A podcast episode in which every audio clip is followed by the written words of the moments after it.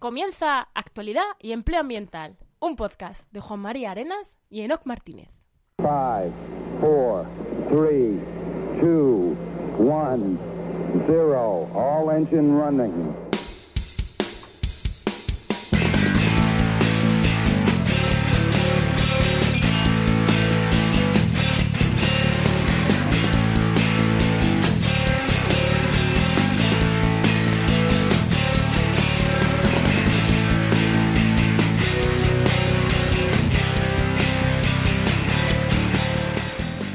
Actualidad y Empleo Ambiental.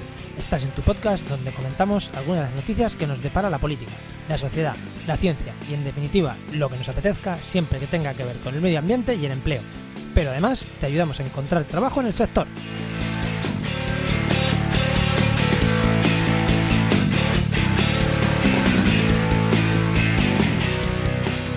Buenas, soy Juan María Arenas, JM Arenas barra baja eco en Twitter y vamos con el programa 18 del martes 25 de junio de 2019.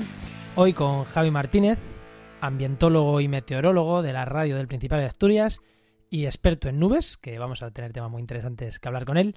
Pero antes, al otro lado de la fibra, si esto no falla, tenemos como cada día a Enoc Martínez. Buenas, Enoc. Hola, muy buenas. ¿Qué tal, Juan? ¿Qué tal? Muy bien, muy bien. ¿Qué tal, qué tal tu semana?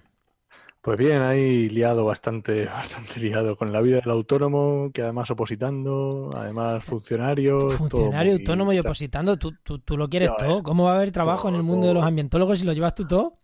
Todo, todo, todo, todo. ¿Todo es para ti? Además, esta semana está muy bien porque hemos tenido la fiesta del Corpus, que es fiesta en Castilla-La Mancha, Ah. Y luego ayer, el perdón, ayer el domingo, Sí, sí, sí, porque Eh, este programa ya sabéis, lo grabamos cuando se emite a las 7 de la mañana del martes, sin ninguna duda. bueno, pues el viernes sabéis que fue San Juan y, y fui a Talavera este No, fin no, de semana. San Juan no, San Juan es el lunes, es hoy que estamos grabando. Bueno, sí, la, la justo la noche, ¿no? Ah. Del, del... Domingo al bueno, lunes. Las hogueras, las hogueras se hacen justo esa noche, ¿no? Del domingo al lunes, aquí por lo menos Eso en, es. en la playa del domingo al Sí. lunes. Hasta las 12 no se enciende la hoguera. Eso dice. efectivamente. Y, pero allí en Talavera además es muy chulo porque hay una tradición, además de las hogueras, que por ejemplo en Ciudad Real no la tienen, que yo le he preguntado a los compañeros y me he quedado a cuadros, y lo que hacen es que eh, por el río Tajo van con unas piraguas y con antorchas de fuego. Entonces hacen como una procesión súper guapa. Ay, qué chulo. Sí, sí, sí, muy guay, muy guay. Y ya digo, este, este fin de semana. Y luego también hemos estado preparando un taller que vamos a hacer con el Colegio de Mentólogos de Madrid, que vamos a hacer el, el miércoles 26, lo que pasa que ya va a ser complicado para los que nos escuchan, de estrategias de marketing digital y comunicación para proyectos sostenibles, con Pedro Turro, de Verdes Digitales. Muy, muy interesante. Ya os contaré que a ver qué tal. Sí, ya nos cuenta la semana que viene qué tal. Sí, ¿y tú qué tal? ¿Cómo ha ido la semana? Pues yo mi semana un poco de esto de buscando a ver qué está haciendo esta semana, cuando haces muchas cosas pero un poco dispersas, que al final no sabes qué poner. Pero bueno, estado cerrando la página web esta del especial de Feria de Algeciras, que ya sabéis que, que voy a dejar de hacer web para de estas mierdas porque no me gustan, pero al final es lo que tenemos los autónomos que, que, que nos vienen cosas de estas y de venga, pues voy a hacerlo. Aparte organizando, ¿no? Que bueno, tú ya lo hemos hablado, pero organizando mm, el tema podcast de cara a septiembre, que queremos estar en radios locales. Yo tengo otro proyecto de, aparte de Oikos, otro proyecto que estoy ahí en mente de lanzar y le estado dando vueltas. Y bueno, eso ya según vayan viniendo ya lo iré contando. Y ya que hablabas tú de cosas que has hecho de fiesta, pues yo también lo voy a decir. Yo este fin de semana he estado de camping con mi peque, con mi perro, estrenando tienda de campaña. Bueno, claro, y con mi chica, evidentemente. Qué, qué divertido es montar una tienda de estas del Decathlon. La primera vez que la montas, tienda enorme, que no sabes todo cómo la va. primera, es la más divertida. La primera vez con un niño y un perro es divertidísimo. Un niño de dos años y un perro ayudándote los dos a montar la tienda. Es súper divertido. Me ha encantado. La, la experiencia maravillosa, pero... bueno, ya que hablabas tú de fiesta, pues yo también voy a contar lo que es este fin de semana, aparte del trabajo. Bueno, vamos a darle paso al invitado, que le hemos dicho que iba a ser una hora, nos liamos a hablar y van a ser 45 minutos. Le damos paso, ¿no? No- Nada más que comentarle, ¿no? Nada, venga, dale. Pues nada, pues aquí tenemos al, a, a nuestro invitado que se estaba ahí, estaba ahí sonriendo de cuando hablaba lo de las antorchas, que es Javi Martínez, que voy a leer la descripción de Twitter porque me parece que define muy bien lo que hace. Es miembro de la Asociación Meteorológica Española y de la Asociación de Comunidad de Comunicadores de la Meteorología. Es técnico en medio ambiente, educador ambiental y cazador de nubes Nefelibata. Que ahora nos vas a contar lo que es Nefelibata. Supongo que es caza- cazador de nubes. Buenas, Javi, ¿qué tal? Hola, muy buenas tardes. ¿Qué tal, Javi? Muy bien. Pues mira, Nefelibata es eh, una persona que está siempre pensando en las nubes, que siempre que eh, la gente me pregunta por, por este tema me lo dicen siempre. Dicen, tú siempre estás pensando en las nubes, ¿no? Mirando o mirando a ellas. Y, y es algo que, que es así, que desde que yo empecé con, con este tema, la verdad que ya llevo seis años con ello, ¿eh? Y todavía sigo aprendiendo, pero digamos que soy muy activo, porque el tema de las nubes desde el principio me, ya, me llamó mucho la atención, bueno, sobre todo el tema de, de la meteorología, pero me desvié hacia, hacia observar las nubes, estar ahí en el campo observando. Y nada, eh, llevo seis años ya con, con, este tema, que tienes que estar siempre trabajando en el campo. Yo siempre salgo todos los días a hacer fotografías o intento salir todos los días a hacer fotografías y en el ordenador se van acumulando archivos y archivos de fotografías porque ya, ya tengo más de 100.000 fotografías archivadas en el, en el ordenador. ¿eh? Se dice pronto. Ostras. Pues, y, oye, ¿qué me he dejado de la presentación? ¿Qué me he dejado de la presentación que te he hecho? ¿Te me he dejado algo por decir que digas? Bueno, di cómo es tu usuario en Twitter, aunque lo vamos a decir al final, pero ya que te he dicho la cuestión de Twitter, ¿cómo es tu usuario en Twitter? Mi, mi usuario de Twitter es Javioru. Javioru. Javioru. Para que la gente se anime a seguirme porque, bueno, soy bastante activo en las redes sociales, me encanta comunicar y, y yo creo que esta red social, sobre todo el, el, el Twitter, es algo que nos viene muy bien a los divulgadores y los comunicadores porque hay mucho, por mi parte y con lo que estoy haciendo actualmente, hay mucho feedback con tus seguidores, ¿no? Los seguidores te mandan fotos, te sí. etiquetan en fotos, te preguntan, oye Javi, ¿qué ves aquí en la fotografía que no sepa identificar? O que nos puede contar esta nube, que bueno, más adelante lo contaremos, que nos puede indicar este tipo de nube de cara a los próximos días o cosas curiosas de otros fenómenos que solemos ver en los cielos. Ah vuelvo de Twitter. Algún día nos tenemos que hacer un especial de Twitter. Porque es que sí, hace sí, poco me dijo alguien, es que Twitter está muerto. Ya nadie está en Twitter. Y dije, bien, sí, bien. O sea, ahora mismo está en Twitter gente hablando de política o de comunicación científica. Eh, eh, Es que antes era Un jaleo. mierda lo que había ahí. Y ahora eh, se está Ahora- limpiando bastante. Ahora está todo el mundo en Twitter. Yo creo que es una red social muy, muy importante y casualmente yo este fin de semana ya he llegado a los 4.000 seguidores, ¿eh? Que cuando Bueno, empecé con este mundo nunca pensaba que iba a tener tantos seguidores en, en esta red social. Yo he pillado Ah, en, en 850, más o menos. Efectivamente. Bueno, poco a poco. que, pues, si. No sé si tú quieres decir algo más, Enoch, de. Pues mira, yo a mí de pequeño también me decía que estaba pensando siempre en las nubes, pero yo creo que no se referían exactamente a lo mismo que Javi. Venga, vamos con, vamos con el empleo. Vamos, vamos, vamos entonces con, con empleo.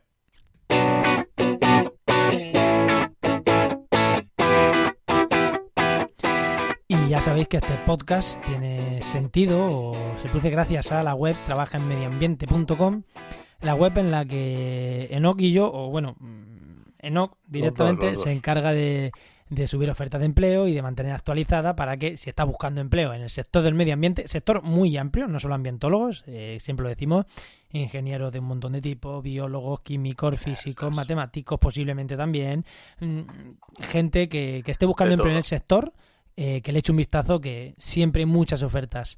¿Cuántas tenemos? ¿Cuántas ofertas activas tenemos? Pues mira, tenemos exactamente 80 y algunas, 100 y 80 y algunas. Eso, 180 exactamente, ¿no? Exactamente, sí.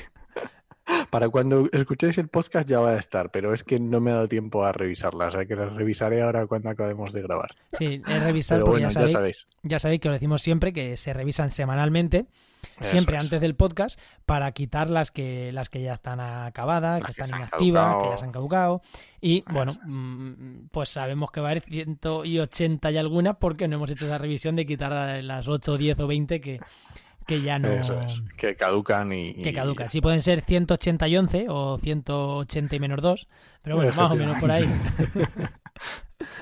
Pero bueno, de empleo público sí que os puedo decir que tenemos, hay varias convocatorias abiertas, nada importante, alguna en el CREAF, en el, mira, en el Super, Supercomputing Center de Barcelona, que ha sido noticia esta semana pasada porque le- al parecer lo van a ampliar y van a hacer, va a ser uno de los más importantes a nivel mundial, pues había una oferta también. En el GPEX, que es una empresa pública en Extremadura, y bueno, mm, haría varias cosillas por ahí, pero bueno, nada importante como la otra semana que había ocho mil y pico. pero bueno, yo creo que merece la pena echarle un vistazo y, pasarse por la web y con los filtros enseguida te encuentras las ofertas que te interesan. Enoch, háblale un poquito más, que te, giras y hay veces que, que yo esto ya es un poco off topic, que, que me, te quedas sin voz, luego el audio no se escucha bien y me echas la culpa a mí, que no lo he montado bien. Bueno, pues Enoch, querías preguntarle, yo creo que ya que tenemos aquí a Javi, yo creo que lo suyo es que hablemos un poquito, ¿no? De su de, de, de, la profesión de meteorólogo, porque tú eres ambientólogo, pero tú te consideras meteorólogo también, ¿no? Sí. Claro, porque eso es algo que no hemos dicho. Eh, Javi es ambientólogo, que dices tú. Vamos a ver, ¿y cómo puede ser que un ambientólogo esté dando el tiempo? A ver, ¿qué ha pasado aquí? Os, cuento un poco mi historia, porque eso, eso choca, eh, es un poco impactante, ¿no? Al principio. Cuando tú te propones estudiar meteorología, pues eh, por lo general, y esto se ve en todos los sitios, los meteorólogos son físicos. La carga que tiene mayormente la meteorología es la física pero también desde hace unos años la geografía y los geógrafos también optan para poder ser meteorólogos porque ellos tienen climatología, es una asignatura que tienen en su, en su carrera.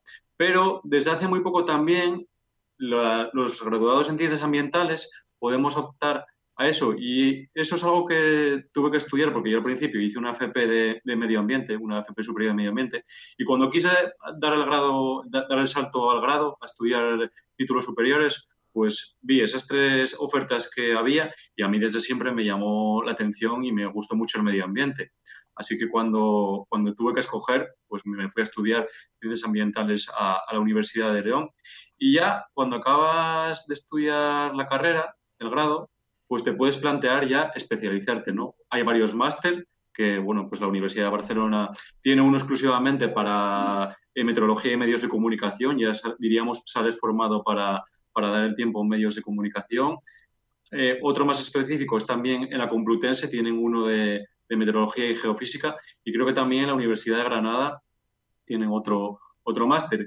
Y luego, pues, otras opciones que puedes barajar también, que yo lo hice, fueron cursos de, la UNED, ¿no? Que la UNED en verano hace varios cursos y, oferta, este año está ofertando tres de meteorología, yo me hice uno y luego, bueno, cursos que puedas encontrar en, en otras partes que oferten otros, otros centros, ¿no? Claro, es que yo se lo comentaba antes a Juan, antes de empezar a grabar, que yo siempre había asociado los meteorólogos con físicos. Yo no sé, y yo siempre, de hecho es una consulta que yo he visto hacer varias veces, que es, oye, ¿cómo puedo ser hombre del tiempo? Y siempre decían, física. Sí, es muy, muy curioso porque al principio también eh, muchos presentadores del tiempo eran periodistas y no tenían conocimiento de, de, de meteorología. Bueno, a ver, otra, otra cosa que también puedes tener es que por tu cuenta, como yo he hecho con el tema de las nubes, vayas estudiando desde un punto de vista autodidacta, como yo he hecho con este tema de, las nubes, que yo lo vi de unas pinceladas en, tanto en el módulo como en la carrera, pero no entré tanto en profundidad y todo esto que he ido adquiriendo a lo largo de estos seis años ha sido por mi cuenta, que he ido comprándome manuales y leyendo bastantes artículos y documentos. No, no, es, vamos, interesantísimo. No, lo, que hemos, lo que hemos dicho muchas veces, y esto yo creo que lo hemos dicho, vamos, segurísimo, porque esto lo digo un montón de veces, seguro que lo hemos dicho en el programa, que, que estudiar algo no te... O sea, que normalmente, y yo en biología lo digo muchas veces, tienes que ser biólogo y algo más para poder encontrar trabajo, y yo os voy con los ambientólogos igual. O sea, si tú eres ambientólogo y algo más, lo tienes mucho más sencillo. Sí, Porque al final tú le pegas una pata a una piedra y te pueden salir tres ambientólogos. Pero un ambientólogo que sepa de nubes o que sepa de meteorología, igual ya cuesta más.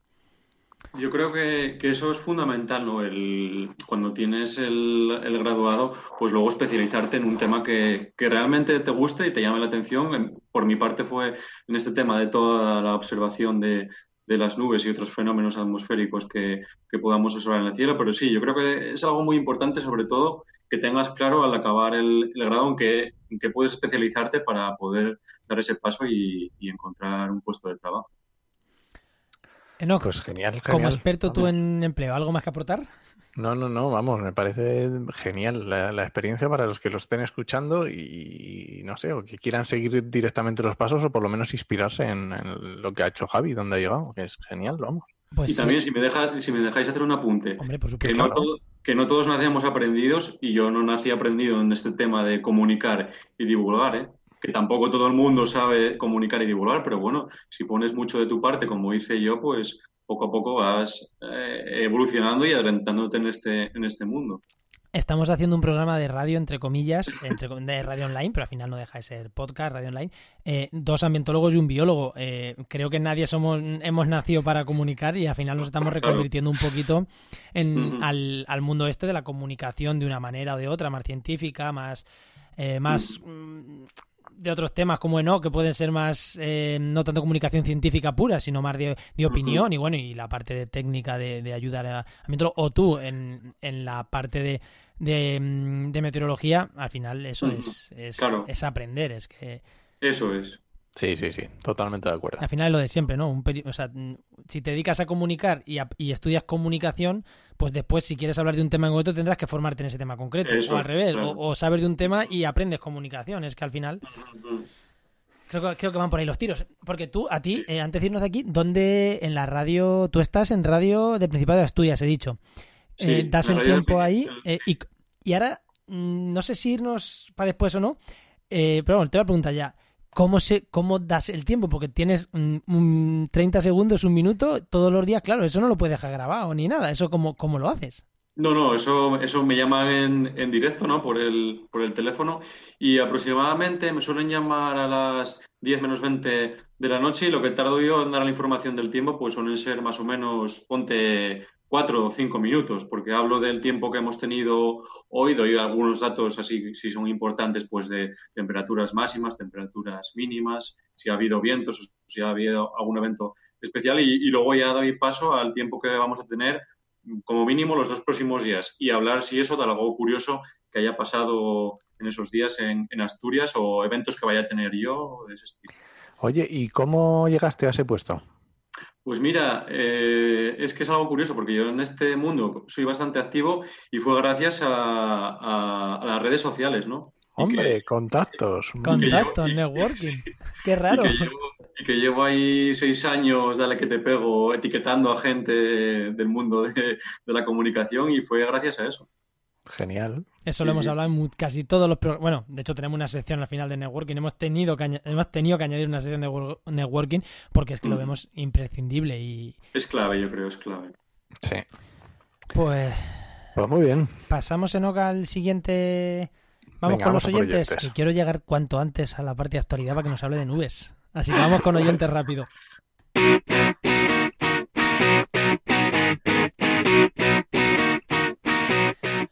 Y ya sabéis que aquí todas las preguntas que nos enviéis al formulario de contacto en trabajamediambiente.com barra contacto, pues Enoch intenta responder, digo no porque siempre es él, intenta responderlas tanto en el formulario como en directo. Así que ya sabéis, preguntaré lo que queráis de empleo, de medio ambiente, lo que queráis, que intentamos siempre responder y en antena lo que nos parezca más interesante.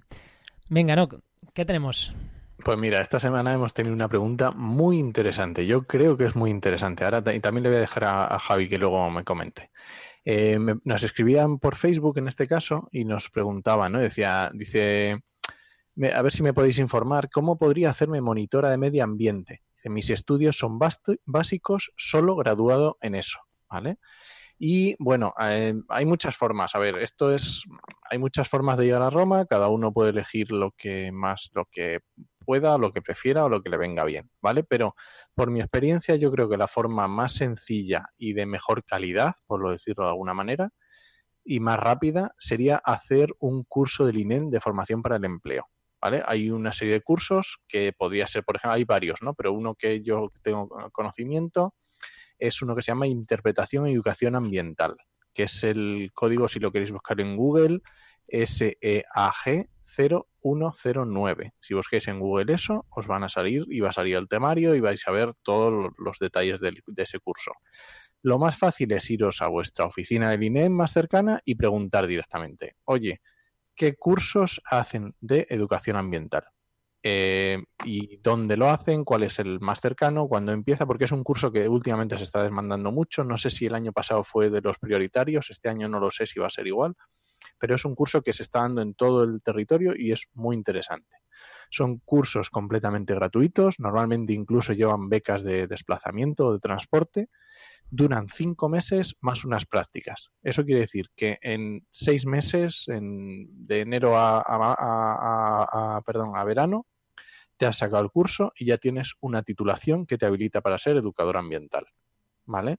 Entonces, para, para mí yo creo que es la forma más sencilla y más profesional para alguien que no tiene estudios, ni en medio ambiente ni en educación, de hacer, de ponerse a trabajar en educación ambiental, que ya hemos dicho alguna vez que es uno de los nichos, no el más importante en empleo de medio ambiente, pero uno de ellos. ¿Cómo ves tú esto de la educación ambiental, Javi?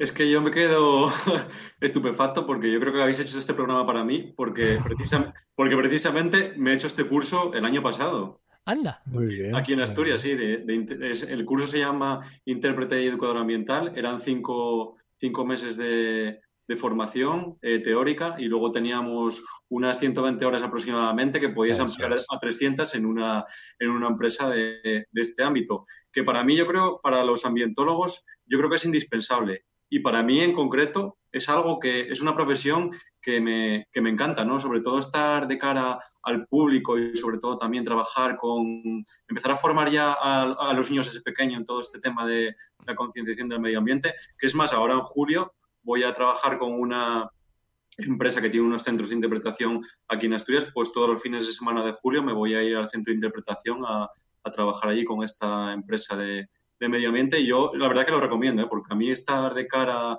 al público y enseñarles, pues eso, diferentes temáticas, pues cómo se recicla los niños pequeños, o cómo tienen que gestionar el agua, o cómo funciona el bosque, pues cosas de estas, la verdad que está genial y yo lo recomiendo porque es un curso que hice y a mí me vino genial, que luego también puedo, si me dejas apuntar, que lo que nos dicen es que si podemos hacer luego el de monitor de tiempo libre, porque lo suelen pedir bastante, que es un complemento, digamos que es un tándem, ¿no? Sí, es un poco complemento, sí.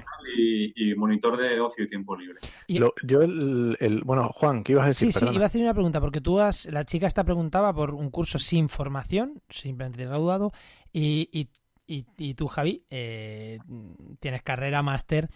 ¿Crees que el curso no, eh, incluso hay veces que, oye, tú puedes tener carrera máster, pero que aprendas unas habilidades que digas, Punto uno, me han ayudado muchísimo, que ya veo que sí. Punto dos, es necesario siempre bueno, vale, pero en el caso de esta, de esta chica que pregunta, no le vas a recomendar, no, hazte una carrera, un máster y luego el curso este, evidentemente no.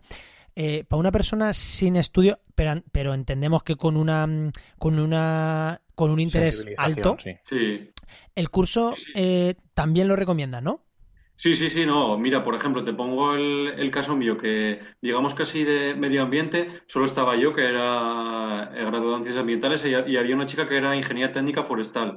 Pero bueno, había un chico que había estudiado una FP de electricidad, o otros que solo tenían el graduado o el, o el bachiller. Así que yo la verdad que lo recomiendo porque está muy bien. Sin tener, digamos, una carrera, que puedes optar a él sin, sin problema. Yo, es que además a mí este, eh, yo no hice este curso porque no, de, en mi ciudad donde yo estaba en Talavera no lo daban, ¿vale? O sea, no hice este por eso, no, no porque, o sea, me planteé irme a Toledo a hacerlo, ¿vale? Mm. Pero yo hice otro que también me valía para lo que yo estaba buscando, porque yo también buscaba hacer cosas de educación ambiental, que era el eh, guía de, perdón, eh, guía de, por itinerarios de media y baja montaña, ah. ¿vale? Mm. Que te habilita como guía, también te da la posibilidad de ser, eh, te da eh, como si fueras un monitor de ocio y tiempo libre, te da la misma habilitación. Y en, mi caso, como la parte ambiental ya la tenía yo, pues me servía para esto. Y yo creo que yo, incluso Javi, que tiene su carrera, su máster, no sé qué, yo que tengo mi carrera, incluso, ya te digo, mis compañeros le pasaba igual que a Javi. Lo sabía con carrera, lo sabía que tenían graduado y lo sabía mm. que te habían hecho una FP en cosas mm, totalmente peregrinas, vamos, o sea que es que no hay ningún problema. Yo creo que estos cursos son muy interesantes. Sí, sí, yo creo que la verdad que, mucho. En mi, en mi caso también había algún monitor de, tiempo libre, pero yo creo que sí, que ahora estos cursos la verdad que son muy interesantes y luego a la hora de encontrar trabajo, yo creo que pueden tener bastantes oportunidades. Yo la he tenido ahora, así que yo desde aquí lo recomiendo. Sí, sí. Pues no, no sé si algo más o pasamos con actualidad. Nada, venga, vamos a la actualidad ya. Una cosa, sí, una cosa que os voy a decir antes de pasar a la actualidad. Eh, hemos recibido algún comentario en el formulario de contacto que nos han puesto mal el correo electrónico. Lo digo por si alguien nos está escribiendo y ve que no le hemos contestado. mm, Ah, es verdad, es verdad. que, que revisen, o sea, mm, que revisen si han recibido un correo por nuestra parte y si han recibido el correo es que nos ha llegado bien. Si no han recibido el correo es que no, no, no nos está llegando, no han puesto bien su correo, o sea, que lo vuelvan Sí, porque contestar, contestamos siempre. Contestamos siempre, pasen horas o un par de días, pero contestamos siempre. Así que si no contestamos es porque no nos ha llegado. Mm, O porque nos había dado mal el correo, entonces no hay manera humana de contactar con vosotros. y dicho esto, Enoch, vámonos con la, con la actualidad. Si quieres patrocinar este podcast o escuchar tu anuncio aquí, ponte en contacto conmigo en www.jmarenas.com barra contacto.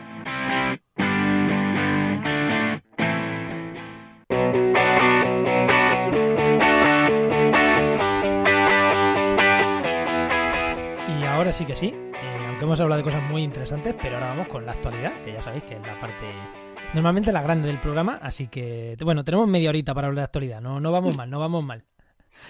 Eh, y yo creo que vamos a empezar porque cuando contactamos con Javi fue como, mm, queremos que participes con nosotros, pero ¿de qué? Pues vamos a buscar de qué. Eh, De hecho, este fue un poco casi, casi a la inversa. Sabemos que sabía de muchas cosas, sobre todo de nubes. Nos, nos parecía muy interesante hacer un programa hablando de nubes, pero dijimos, vamos a, vamos a buscar un tema de actualidad que tenga que ver con las nubes para que sea la excusa, simplemente para tenerte aquí. Y vamos a hacerte, y tú nos, nos propusiste, ¿no? Que igual los que no sean de Asturias o Cantabria, pues no lo van a saber, pero los que sean de Asturias y Cantabria, por lo visto, eh, creo que le va a interesar a todo el mundo, pero es que la Mm. gente de Asturias y Cantabria lo vio. O sea, vio unas nubes muy raras que tenían que ver con algo del cambio climático, quizá. Cuéntanos, cuéntanos un poco. Mira, eh, se les llama nubes noctulicentes o también se les llama nubes mesosféricas polares. ¿Por qué polares? Porque estas nubes son habituales que se vean en latitudes altas, casi en los polos, mesosféricas. Ya nos da indicios de dónde, a, qué altura se sitúan estas nubes en la mesosfera. Porque para que les quede claro a nuestros oyentes, las nubes que vemos nosotros pues están en la primera capa de la atmósfera, no en la troposfera, que pueden llegar hasta los 14 kilómetros de altura. En la siguiente, que es la estratosfera, no hay nubes. Pero en la siguiente, que es la mesosfera, hay unas nubes muy finas que son estas que se han visto hace dos fines de semana en varios puntos de, de España. Y esas nubes están entre unos 70 a 85 kilómetros de altura, o sea que están bastante, Sí, bastante sí. altas. Bastante alta, sí. Yo hace unos meses, cuando di una, una conferencia aquí en Asturias, en Gijón, por el Día Mundial Meteorológico, que vino la tele, se- bueno, la tele se hizo eco de, de este evento y me preguntaron y demás que si las nubes podían tener estudios en el cambio climático, yo esto que pasó hace dos fines de semana ya lo predije y lo dije, que desde hace poco se está viendo que estas nubes están bajando en latitud. Hace un par de años, el año pasado, se vieron por Alemania y Polonia, pero ahora, este año, se han visto en España, que eso es muy raro. ¿A qué dicen que puede ser debido a esto? Pues al cambio climático. El metano, ¿qué pasa con el metano cuando se oxida? Que deja, se descompone en CO2 y en vapor de agua. Pues ese vapor de agua que está ahí en la mesosfera es el aporte que necesitan estas nubes para que se produzcan en estas latitudes ya casi medias más bajas. Entonces están diciendo que es un indicio de que el cambio climático se- es evidente y está, y está sucede- sucediendo. Esto me recuerda a, a un evento que es. eh, creo que era de fríos extremos en, en Estados Unidos eh, a principios de año, que era por lo Mm. mismo, porque parecía que la corriente del chorro, que también eh, por cambio climático, que no sé si está relacionado o no a este tema, pero se estaba debilitando, con lo cual los vórtices de la corriente del chorro estaban haciendo Eh, que se inestabiliza mucho y se ondula, se ondula más de lo, de- y- y más de lo- mete- y de mete lo fríos en- y, sí. en pues eso en España o en, o en Estados Unidos unos fríos que, que- que son de, de climas polares no, no de aquí Sí. y, Sí, y sí, es sí. otro ejemplo más no también de, de cómo afecta cambios eh, a- en, en la en la en, en la atmósfera como mm, en este caso eran visibles igual más bonitos que cuando tienen una ola de frío Mm. tan brutal pero ¿y, y qué características tienen estas nubes en concreto para hacerlas que le hacían así raro? O sea, una persona que no haya visto en su nube, o sea, una persona que no sea como tú, un apasionado de las nubes, es capaz de, Iba a decirte friki, pero bueno, no pasa nada porque es que aquí somos todos frikis, con lo cual. Una persona que no sea apasionada de las nubes como tú, de ver- ve esas nubes y piensa, uy, qué nubes más raras, o bueno, son nubes normales. Yo, yo, creo que sí, porque encima son muy llamativas y muy curiosas, porque tienen como un color azul eléctrico y brillan. Y digo que son curiosas porque se ven justo antes de que salga el sol al amanecer o después de que se haya puesto el sol al atardecer.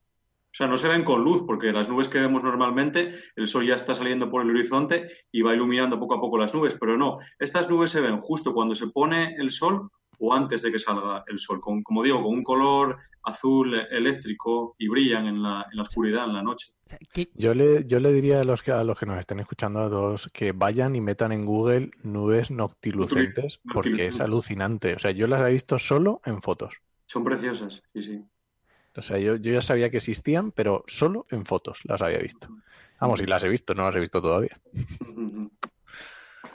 Pues, eh, pues pondremos un vídeo, ya sabes que las notas del programa siempre dejamos, siempre dejamos algún vídeo, dejarme alguna foto, algún vídeo de estas nubes, o la portada del programa va a ser una nube de estas.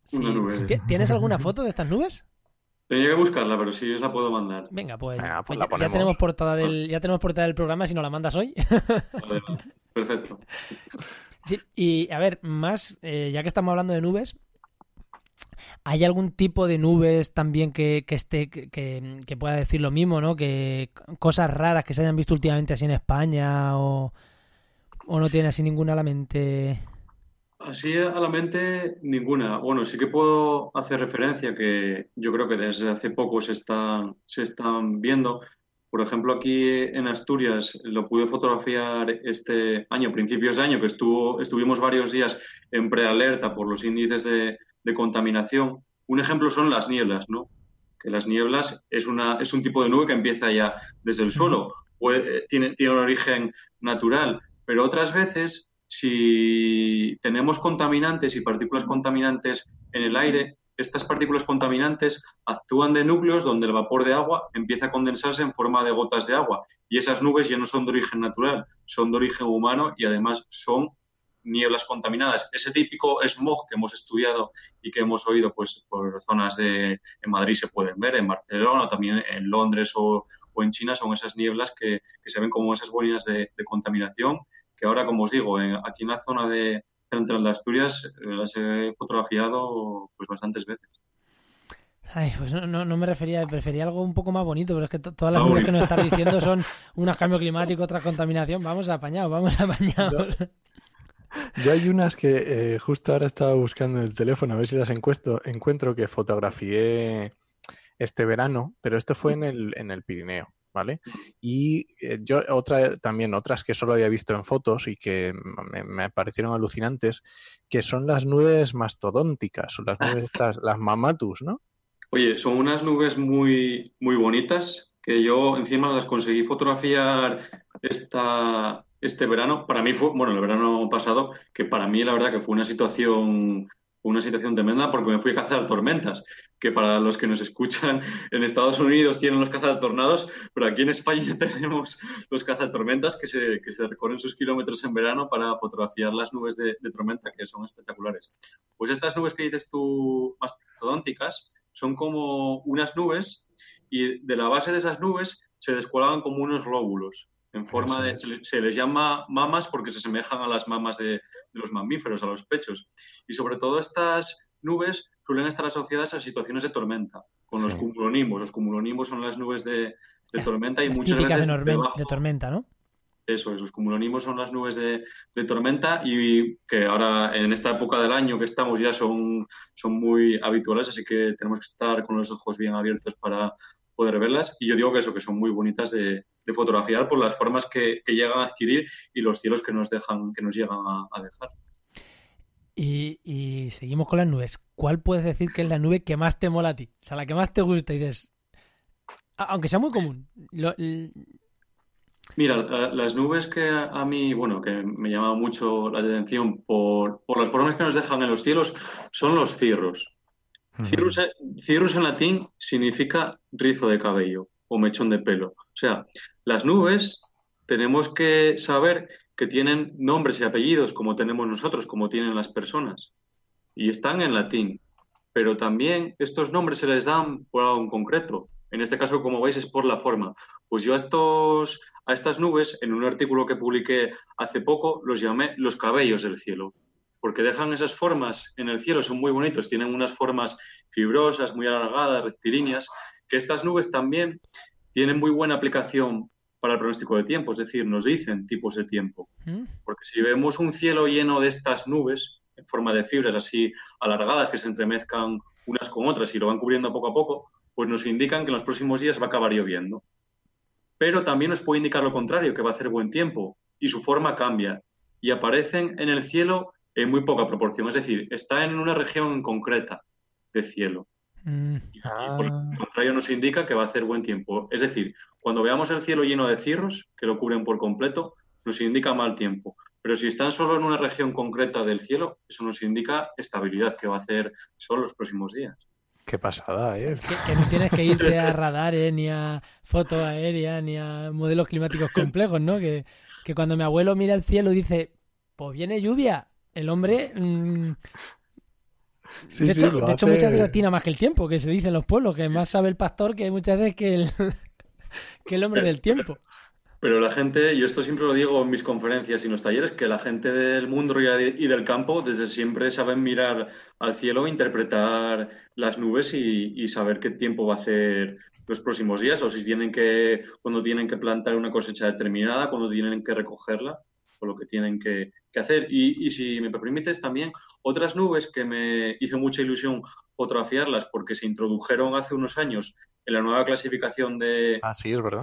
de, la- de las nubes, porque la clasificación interna de, la- de las nubes se revisó y se modificó hace dos años, porque el 23 de marzo, que es el Día Mundial Meteorológico, ese año, en 2017, estuvo destinado a las nubes, pues introdujeron unas que se llaman asperitas y es como recuerdan a la superficie del mar vista desde abajo, es decir, como si tuviéramos el mar encima nuestro. Ya hacen unas ondulaciones. Yo también os recomiendo que desde aquí ponga la gente en YouTube asperitas, porque hay un, hay un timelapse de esas nubes que es espectacular y es como es la, la- la misma imagen, como si tuviéramos el cielo, el mar encima nuestro y vemos esas nubes onduladas. Pues yo las fotografié este pasado invierno en, de- en Gijón y estaban justo encima de- del Cantábrico. A ver si luego tomo una foto y os las puedo enviar también para que, para que las veáis porque son muy bonitas, sobre todo por esa forma que dejan ondulada. Pues si la en el- encuentras, las pondremos tanto en las redes sociales como, como en el como en las notas del programa las pondremos. Yo tengo que decirte una, una nube que, que, que, que tengo aquí mucho, de hecho la tengo aquí la mitad de los días del año, que Ah, creo que solo está es. aquí en Gibraltar, que se llama, tiene nombre, la nube de Levante.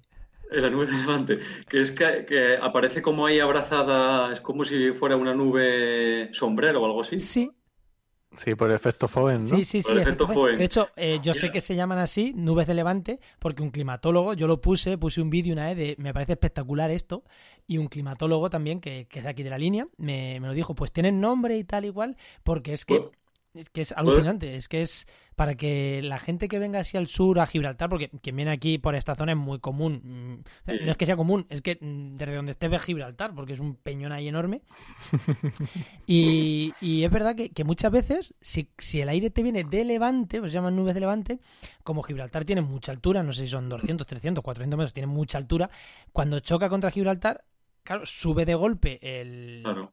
Sube de golpe, el agua te viene de levante, que te viene cargada de humedad del, del, Mediterráneo, y te monta una nube, pero que lo curioso es que ves la nube, cómo se Mm. forma en Gibraltar justo encima, y cómo Sí. se va el viento se va yendo hacia según sopla el viento hacia el estrecho y va desapareciendo la nube porque claro Mm. porque vuelve a bajar el aire se vuelve y la nube desaparece y bueno tengo algún vídeo en redes sociales que lo pondré en Twitter en Twitter no en Instagram creo que lo tengo lo pondré también en la nota del programa porque es espectacular cómo la nube se forma y se y se desforma y cuando viene desde el otro lado no hay nube entonces eh, también según si miras yo ya aquí he aprendido que eso es una cosa de que la Mm. gente de aquí lo tiene claro pero tú cuando llegas aquí no lo sabes que si la, aquí se dice que si Gibraltar tiene capota, si Gibraltar tiene nube, no te puedes, no, las mujeres no se pueden planchar el pelo. Porque claro, hay humedad en el ambiente. Y si Gibraltar no tiene nube, es porque el viento te viene del otro lado y no hay, y no hay, no hay humedad en el ambiente, entonces sí se pueden planchar el pelo. Parece una tontería, pero me lo dijo un- uno de una tienda de aquí al poquito de llegar yo, y dije, pero además el típico que dicen, este tío te estudio, ninguno, pero sabía de meteorología porque claro, es que viven de la mar, viven de viven de pues de conocer el tiempo y bueno, Sí. para él ya es una ton- lo de las planchas del pelo es una, una pequeña coña, pero es verdad que conocen el genial el, Sí, sí. el, el tiempo mirando Gibraltar, mirando la nube de Gibraltar, saben el tiempo que hace. Mira, aquí, aquí en Oviedo tenemos, nos pasa eso mismo con el, con el Naranco, que lo tenemos aquí al lado, el Monte Naranco. Ah, claro, Pues claro. aquí se nos forma otro tipo de nube que es parecida, se le llama nube cascada, y es por lo que comentábamos, ¿no? Del efecto Foehn, que aquí en Asturias, cuando soplan los vientos de norte que vienen por todo Atlántico y cargados de humedad, al ascender por la cara norte del, del Monte Naranco, pues dejan toda la nube y toda la humedad en esa vertiente, en la vertiente norte. Y al descender por la vertiente sur, ese aire pierde ya toda la humedad, es muy seco y la nube no se puede formar ya hacia abajo, no puede crecer. Entonces queda agarrada en la parte alta del naranco y es como una, se le llama nube cascada porque va dejando esa forma en el, en el naranco. Interesante, así ya sabéis, si vais al sur, fijaros en la nube de levante de Gibraltar y si vais al norte, fijaros en la nube de cascada de- del Naranco. Y te vamos a preguntar dos cosas muy rápidas de ahora de mm, sí, de- del tiempo directamente. Mm. Eh, viene una ola de calor. ¿Qué- Ola de calor. ¿Qué es una es, ola de encima. calor? Defínenoslo muy rápido, que estamos hasta las narices de escuchar ola de calor.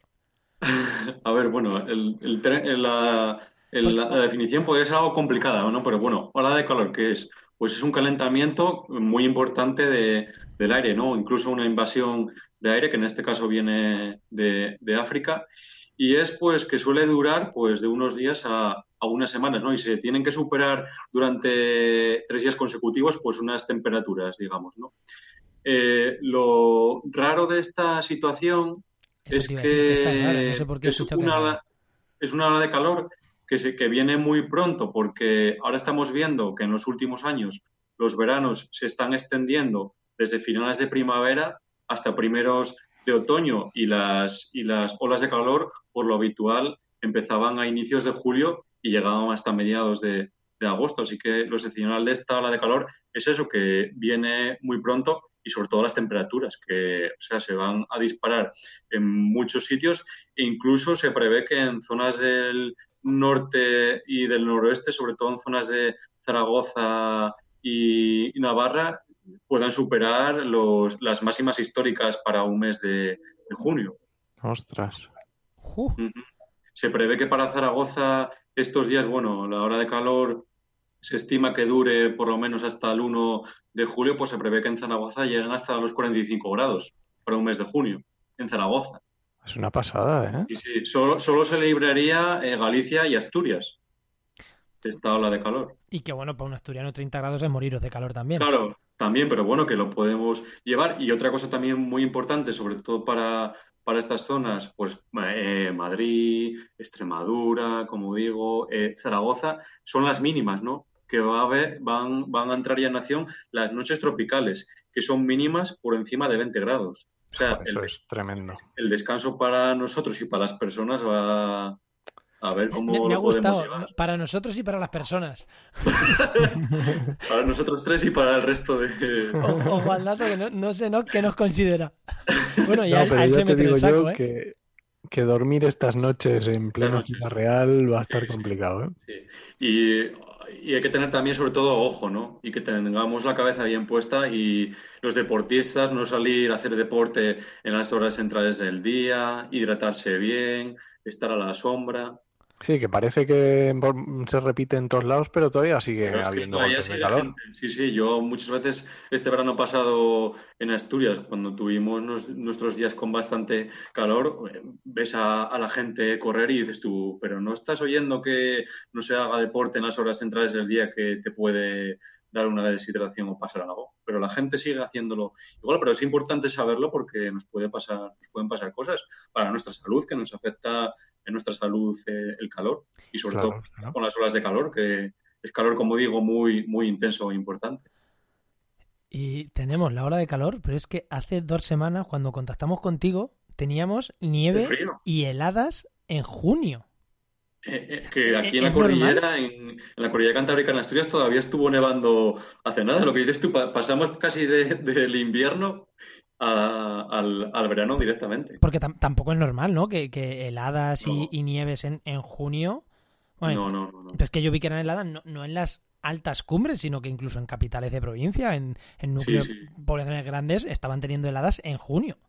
Sí, sí, sí, no, la verdad que fue algo también muy curioso, como digo, que aquí en la cordillera estuvo, estuvo nevando, tampoco se acumuló mucha cantidad de nieve, pero oye, que es muy curioso para, para la época del año. Y lo que digo, las estaciones del año, algunas se están acortando y otras se están beneficiando. Como digo, un caso de, un caso en particular es el verano, ¿no? Que está haciéndose más, más largo y más extenso. Sí, pero en este caso la- las heladas no son de verano, ¿no? Yo, lo, No, no, yo muchas de lo que digo es que creo que nos estamos quedando sin otoño y sin primavera. Y Eso es lo que digo. Claro, Son las es- grandes damnificadas de las estaciones del año. Sí, y es que eh, miras un poquito, yo desde aquí que estoy más cerca que vosotros de África, yo miro y digo, pero si es que ahí a nada, eh, o sea, detrás de las montañas que veo de, de Marruecos, es que tenemos el desierto y, y- y es que tenemos estación húmeda, estación seca, es que el clima de dos estaciones no lo tenemos tan lejos, o sea, que igual... eh, Estos, estos días vamos a ser una prolongación de África. Así lo quiero dejar claro. Más claro agua. Sí, sí, sí. Por el calor sobre todo. pues... ¿Y os acordáis de- del meme aquel famoso de la contaminación? ¿Dónde está el cambio climático? Que yo lo vea, que yo lo vea. Ya lo veo. Pues me da que esta semana Claro. Luego, bueno, hay que, a largo plazo, hay que, hay que ponerse a estudiar cuando pase esta hora de calor, hay que hacer el estudio correspondiente para ver si en realidad esto es atribuible al cambio climático, que puede atribuirse con ello o, o no, pero bueno, que estamos viendo desde hace unos años que estas cosas se están haciendo muy frecuentes, ¿no? Y la duración que tengan las olas de calor también. Ay, cambio climático, que como- No sé por qué es otro tema recurrente en este programa, al igual que en networking. Eh, no, eh, algo más de climatología, de meteorología. Nah, de- yo creo que Pues vamos con Ya las otras tres bien. noticias que quieres que queríamos comentar de pasada. Mm. Arrancas tú, Enoch, con la del 93. Venga, es, un- es, es alucinante, es una pasada también.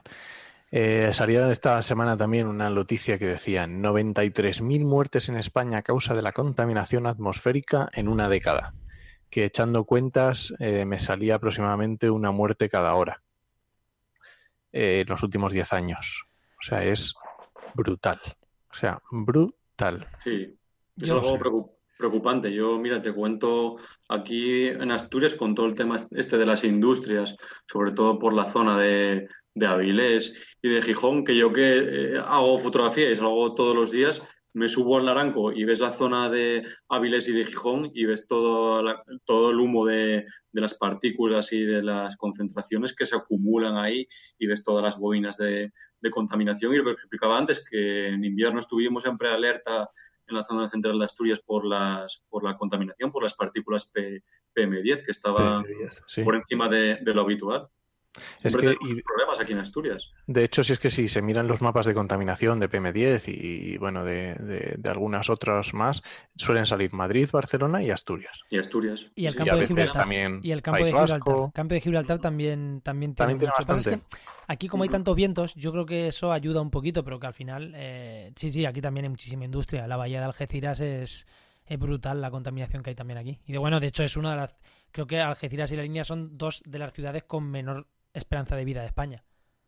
Y una situación que- meteorológica que es la que ayuda a todas estas partículas que no se dispersen bien, los anticiclones. Sobre todo Claro. el, anticiclón, el anticiclón en invierno, que con los anticiclones el aire es empujado hacia abajo, eso impide que se dispersen los contaminantes y quedan las boinas de contaminación ahí retenidas en las zonas donde, donde se emiten estas, estas partículas. Sí, sí, y es que además este- esta noticia coge datos de la Organización Mundial de la Salud. No nos creamos que es nada de medio ambiente. No, no, no, No, no, no. esto es Claro, claro. Esto es, y, y lo, lo decía, y no solamente porque estos son datos de España, pero decía que un 3% de las muertes que se producen cada año en España es debido a factores de la, contamina- de la Contaminación. contaminación atmosférica. Que no todo es cambio climático, que parece que eso lo tenemos clarísimo, el cambio climático, pero luego mm, quitamos Madrid Central, ¿no? Sí, mm, vamos a tener que dedicar un programa solo a eso. Sí. Que bueno, que, que- que hablando de contaminación, eh, hoy he visto, de hecho he visto, te lo he visto a ti, ¿no? No lo sé si te lo he visto a ti, que eh, el mundo, que no es que sea un medio especialmente afín a la izquierda, eh, y, y muy pro Carmena no es, ni mucho menos, creo que ya estaba pidiendo, algún editorial del mundo, eh, pidiendo que, que- que vamos a ver, que no quitemos Madrid Central. Y el ministro, y el, el ex ministro y ahora comisario europeo, eh, Arias, ¿es Arias Cañete? Sí, Del Eh, sí, PP, Cañete, sí. Sí, estaba es diciéndole Cañete, a sus compañeros del PP, ojo con quitar Madrid Central.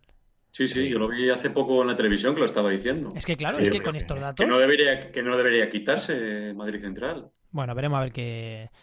Bueno, si no se quita y, se, y no se denuncia como está actualmente, no, no lo han quitado, han dejado de denunciar, con lo cual al final es quitarlo.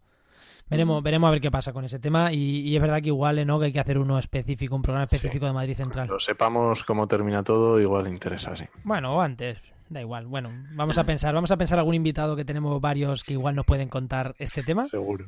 y, y hablamos con ellos. Y otras dos noticias muy rápidas. Eh, Enoch, venga, vamos con ellas. Venga, eh, una que no sé si habéis, eh, no sé si os habéis fijado, pero ha salido este fin de semana, que ha sido la policía alemana desalojando un movimiento ecologista en carbón, en carbón, sí, en Alemania. Resulta que ha habido un movimiento ecologista ligado al Fridays for Future que ha ocupado este fin de semana unas minas muy grandes de carbón en Alemania, las minas de Garweiler o algo así, ya os imagináis. Me llama la atención, me llama la atención este tema porque los movimientos verdes tradicionalmente, bueno, a ver, los verdes alemanes tienen una fuerza, han sido segunda fuerza en las europeas, con lo cual, Sí. pero los movimientos verdes normalmente han sido siempre muy anti antinucleares.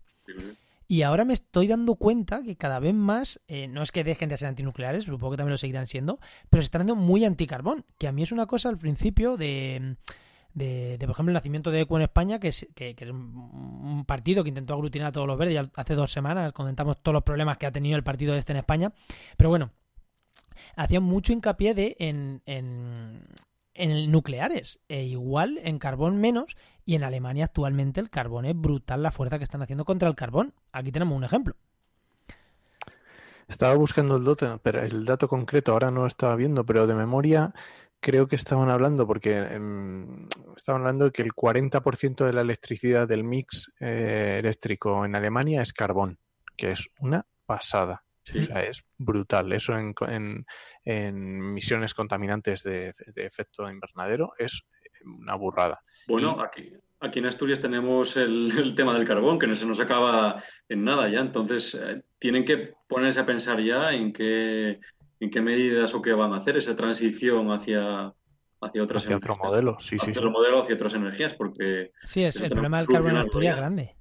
Además, Sí, sí, yo sí. con el problema del, Asturi- del, del carbón en Asturias, eh, claro, dicen es un problema social, no puedes dejar a esa gente sin trabajo. Eh, pues re- hace seis años u ocho, no menos, ahora cinco o seis años, el Mm. alcalde más votado en Francia, el más votado en, Fran en todo Francia, el alcalde con, con más votos fue de una ciudad, bueno, de ciudad relativamente grande, no, supongo que habrá pueblecillos que no, era de una ciudad cuenca minera y el alcalde era verde. verde. Sí.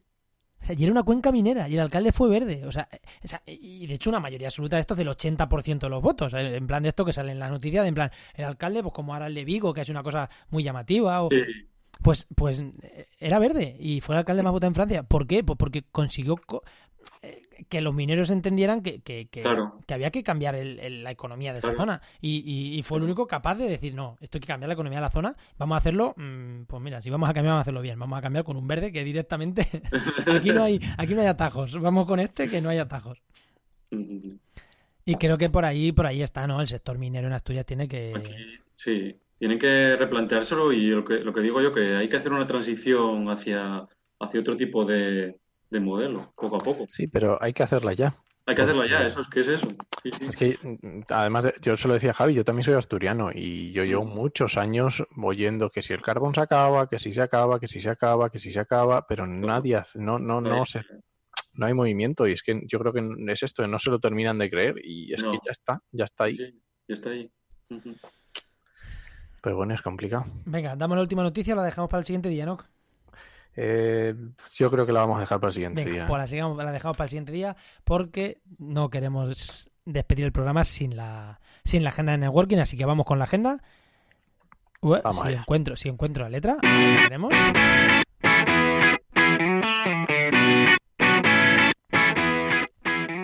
Y vamos con la agenda, que tarda un poquito más en meterla, que mesa mezclas, ordenada. El, el lanzador de sonidos es un, es un poco caos todo. Hay veces que, que no sé dónde tengo las manos. Pero bueno, al final ha saltado, ha saltado la ráfaga. Que cuéntanos, ¿no? ¿Qué hay de, qué hay de agenda? ¿Qué hay de networking esta, Pues ya sabéis, semana? networking, lo decía antes Javi, lo importantísimo que es el networking y es conocer a gente y, y no ya ir allí, estar físicamente, si puede, perfecto, pero si no, en redes sociales, muy importante. Así que os dejo unos cuantos eventos, ¿vale? Tenemos eh, ya 25 y 26 de junio, primer Congreso Nacional de Autoconsumo. El 26 también de junio, el quinto Congreso de Ciudades Inteligentes. 9 de octubre, ya no. Ostras, este se me ha colado, ¿no? El 9 de octubre queda un poco lejos, ¿no? Sí, esto se te Este acuerda. se me ha dilo, colado. dilo por si la gente se tiene que planificar. Venga, ya que lo se te ha colado. Claro, claro. Venga, vale, ya que lo tengo puesto. Es el primer Congreso Internacional de Residuos de Construcción y Demolición. Y Yo creo que se me, ha, se me ha. que es 9 de julio, que me he equivocado. Es posible. Vale, es muy probable. Y luego tenemos el 9 al 12 de julio, tenemos también el, noveno Congreso de Biología de la Conservación de Plantas y el 10 y 13 de- al 13 de julio el 18, el 18 Congreso Ibérico de Entomología. Aunque queda todavía un poco, pero ya podéis ir anotándolo para estar al loro o si queréis ir físicamente, yo creo que puede estar muy interesante. Y Javi, como te he dicho preparando el programa, que siempre preguntamos ¿no? al oyente, esto es como la resistencia, la resistencia preguntan Sí. de sexo y dinero, nosotros, bueno, eso en realidad... Aquí lo que hacemos es preguntar sobre los eventos. Eh, ¿Algún evento que, que vayas a estar o que quieras recomendarnos o que veas muy interesante? Mm, ¿Alguna cosilla así, uno, dos, tres eventos que diga, pues mira, voy a estar no sé dónde y además os recomiendo no sé qué? Cuéntanos, Mm. ¿qué, qué recomiendas a la gente que nos está escuchando? Tengo, yo tengo este fin de semana dos eventos, me bajo a, a Madrid y el sábado 29 voy a estar en un centro de educación ambiental, que es el Campillo, está allí en Rivas, hacia Madrid. Voy Sí. a dar un, un taller que se llama A que huelen las nubes, un título muy, muy- muy sugerente ¿no? para la gente que se quiera introducir en este mundo. Yo la verdad que lo recomiendo, ¿eh? porque no solo va a haber parte teórica, vamos a salir también afuera a observar las nubes que tengamos ese día. Pues eso, como digo, el sábado 29 en el Centro de Educación Ambiental del Campillo, en Rivas, Macia, Madrid. Y el día siguiente, el domingo 30 de junio, voy a estar en otro centro de educación ambiental, allí también en Madrid, que es el Caserío de Henares, en San Fernando de Henares. Vale, o sea que recomiendas tus eventos, es lo mejor que me- lo mejor que puedes hacer es recomendar los tuyos propios, que son los que mejor controlas y sabes que van a estar bien. Que se anime la gente a ir. Venga, pues sí, sí, que se animen, que, que además mm, hablas bien, o sea, comunicas bien, te apasiona lo que haces, así que yo creo que sí que es sí que, que- que animamos a la gente a que vaya. Y no, terminamos tú y yo con las dos recomendaciones y ya nos despedimos de- del invitado. Venga, recomendación Venga. tuya de podcast esta semana. Venga, pues yo esta, este, este, este- esta vez voy a hacer una recomendación completamente fuera de, de lo que normalmente recomendamos. Voy a recomendar un podcast que se llama, un podcast semanal de una hora que se llama La linterna de Diógenes. Es un programa dedicado a la historia social, la historia de las clases populares, como él dice. Es del profesor Arcadio, así se hace llamar. Si lo buscáis es muy interesante.